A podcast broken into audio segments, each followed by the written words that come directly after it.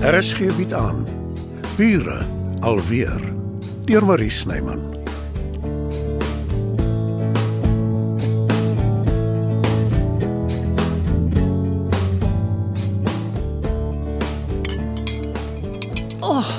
Die pasta is heerlik, Erik. Jy kan 'n restaurant begin. Jy sal elke aand vol bespreek wees. Uh, kan ek jou geheim vertel? Ek wou altyd 'n chef geword het. maar toe word jy 'n dokter. Hoekom? Vir my ou moeder, sy wou dit so graag gehad het. En ek was baie lief vir haar. Ah, dis hoekom jy so 'n goeie man is. Oor jy lief was vir jou ma. Daarvan weet ek nie, maar kos maak sal altyd een van my groot passies bly. Soos Matilda. Oh, sy's ook dol daaroor. Dankie tog, ek het dit nie geweet die eerste aand toe jy hier geëet het nie. Julle sou my flou op die badkamervloer opgetel het. My senuwee sou dit nie kon hou nie. Die kos was van die begin af by saak liefste Dita. Ek sou 'n pak slap chips van die kafee af ook geniet het, solank dit in jou geselskap was. Ja, ja, ja. Sien, dit is 'n mooi goed. Uh, en en Ja, nee, wat niks nie. jy dink ek bedoel dit nie. Ek is ou groot mond wat die heuningkwas swai. Nee. Natuurlik nie. Hoekom sal ek lelik dink van jou? Dita, ek bedoel elke woord. En ek wil hê as iets jou pla, dan moet jy dit sê. Moenie huiwer nie. Asseblief. Iets soos wat? Gister by my huis. Ek wil nie daar gaan bly nie, Erik. Dis alles jou vrou se goed en ek. Vergewe my. Hoekom? Ek is maar net so gewoond aan die plek. Jy weet die omgewing Pretoria. Ek wou hê jy moet met my deel, maar maar ek het nie gedink nie om jou soontoe te vat. Dit sal soos 'n doringboom wees wat ek wil verplant. Sal doodgaan. Ek is daarom nie 'n doringboom nie, Erik. Nie dat ek nie van hulle hou nie, maar dis nou nie hoe ek myself sou beskryf nie. Vergelyk jou nie met die boom self nie, Dita. Ek praat van jou verknogtheid aan jou plek. Jou omgewing, jou mense.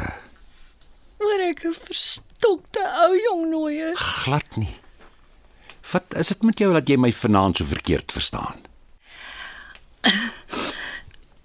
Vakansieromansies werk nooit nie. Ek praat van ondervinding. As jy dink jy gaan so maklik van my ontslaa raak, maak jy 'n eislike fout. Ek het op daai boot geklim met die hoop dat ek 'n maat sal ontmoet. Maar toe loop ek die nooi van my drome raak. En vir jou los ek nie weer nie, Dita. Jy sit met my.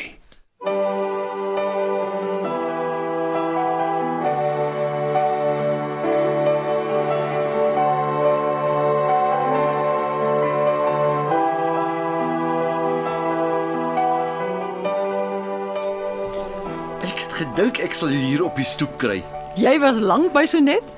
Ons het al haar probleme opgelos. So waar, sommer net so. Het jy 'n towerstaf ontdek in een van Albert se kombuislaaie? Hoe het jy geweet? En hoeveel bottels van sy wyn het jy uitgedrink? Mm, net een.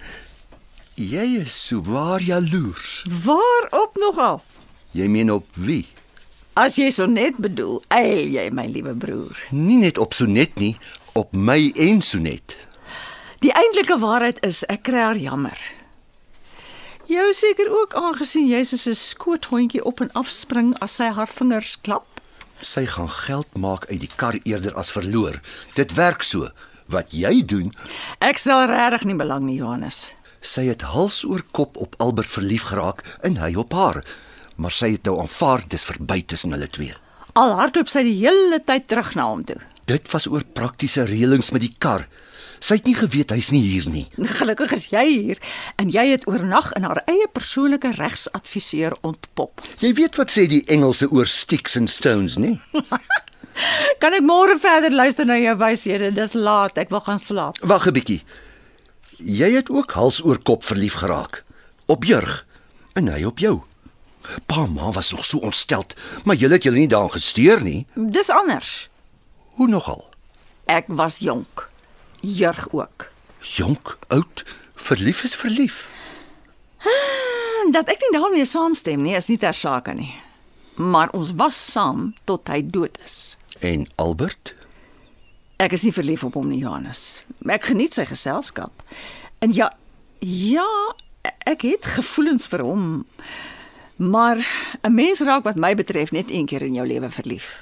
Hoekom het jy nie saam met hom gegaan nie, Matilda? Hy het jou tog gevra. Ek span nie die kar voor die perde nie. Ek is amper te bang om te vra wat dit beteken. Ek weet dis wat mense deesdae doen, gaan op witbrood kry kinders en trou dan. Ekskuus, maar jy het my heeltemal verloor. Die Engelse het nog 'n goeie woord daarvoor. Commit. Mens verbind jou eers onlosmaaklik en tot die dood jou skei aan iemand as jy seker is jy kan nie sonder die persoon lewe nie. En dan bly jy by hom of haar, maak nie saak wat gebeur nie. Dis net 'n rit op in Afrika, Matilda. Nee, Johannes. Oënskynlik, ja. Maar ek sou alles moes los wat vir my bekend is. My huis, my hond en saam met iemand die vreemde invaar sonder dat ek weet of ek hom 24 ure 'n dag sal kan verduur. Of jy dit nou hier doen of in Afrika, daar's nie 'n verskil nie. Of wag, eintlik is daar.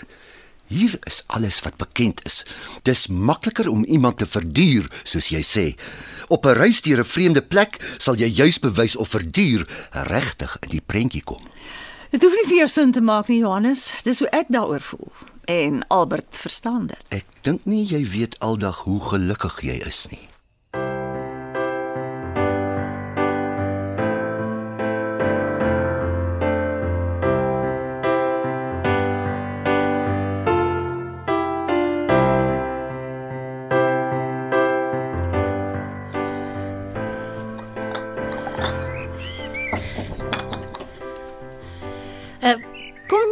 Erik.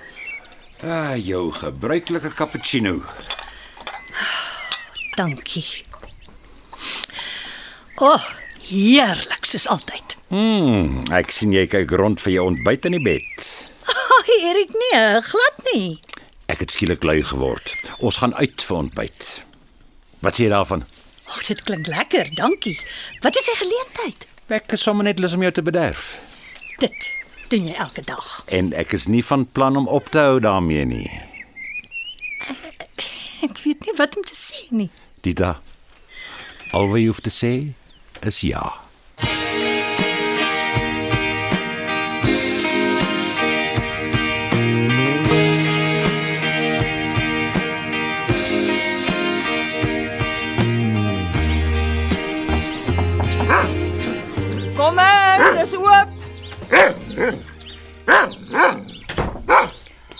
Matilda. Môre. Toe nou, Bessie, dis genoeg. Oh, ek dink jy hy hou van my nie. Hy's 'n hond. Honde blaf. Ek sê jou honde hou nie van my nie.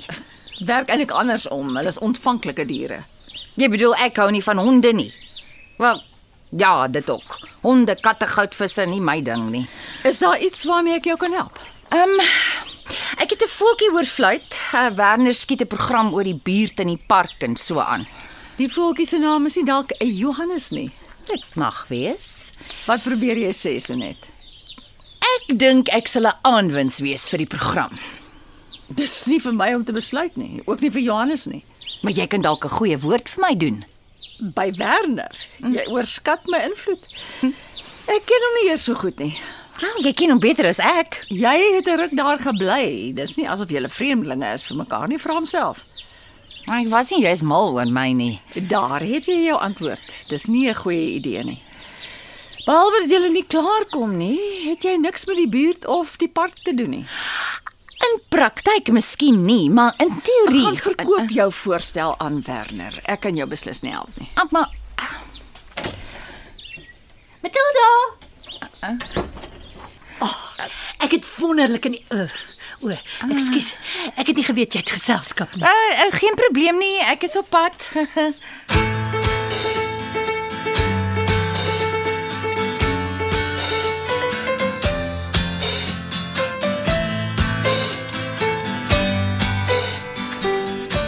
So net. My aarde, wat maak jy? uh, ek is op jou spoor, Erik. O, hoekom? Oeg, jy vra nog. Ons het mekaar nou die dag net vlugtig gesien. Ons het nie eers kans gekry om op te vang nie.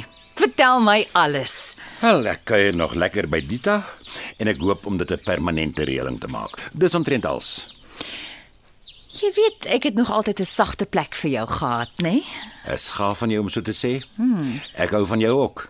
Ek het altyd van jou gehou toe jy en Albert ook saam was. Maar toe is ons mos verbied om jou naam te noem. Ja, dit was 'n bitter egskeiding. Maar ons het gelukkig al twee aanbeweeg. Dis goed om te hoor. Is jy lus om iets saam met my te gaan drink? 'n Sundowner, miskien sommer by die gastehuis, dan is vervoer nie 'n probleem nie. Ek sal by Dita hoor, maar ek twyfel. So dis hoe dit is.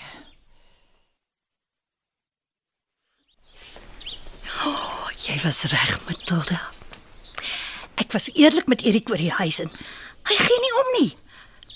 Hy sê hy sal liewer onder 'n boom in die park saam met my bly as alleen in die groot huis. Is dit nie romanties nie? Ja, Dita, die idee is baie romanties. Gelukkig sal dit nie gebeur nie. Nee, natuurlik nie. Maar dis wat hy bereid is om vir my te doen.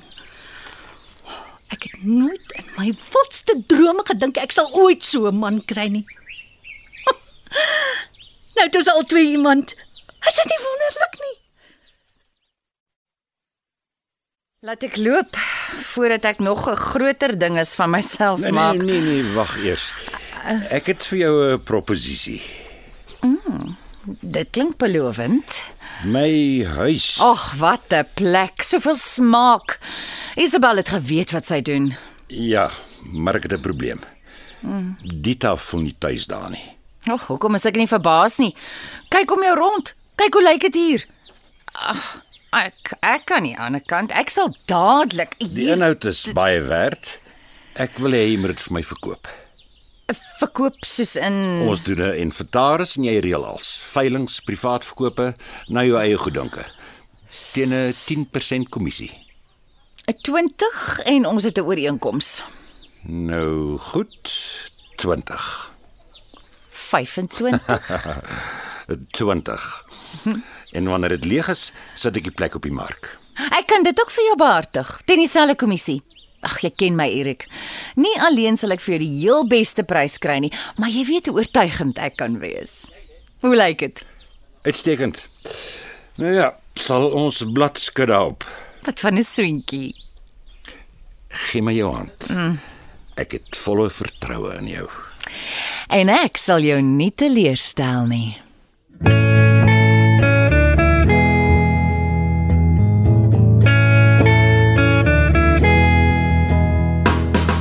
Dit was Bure alweer deur Marie Snyman. Nerea Mkwena behartig die tegniese versorging en Evert Snyman die musiek en byklanke.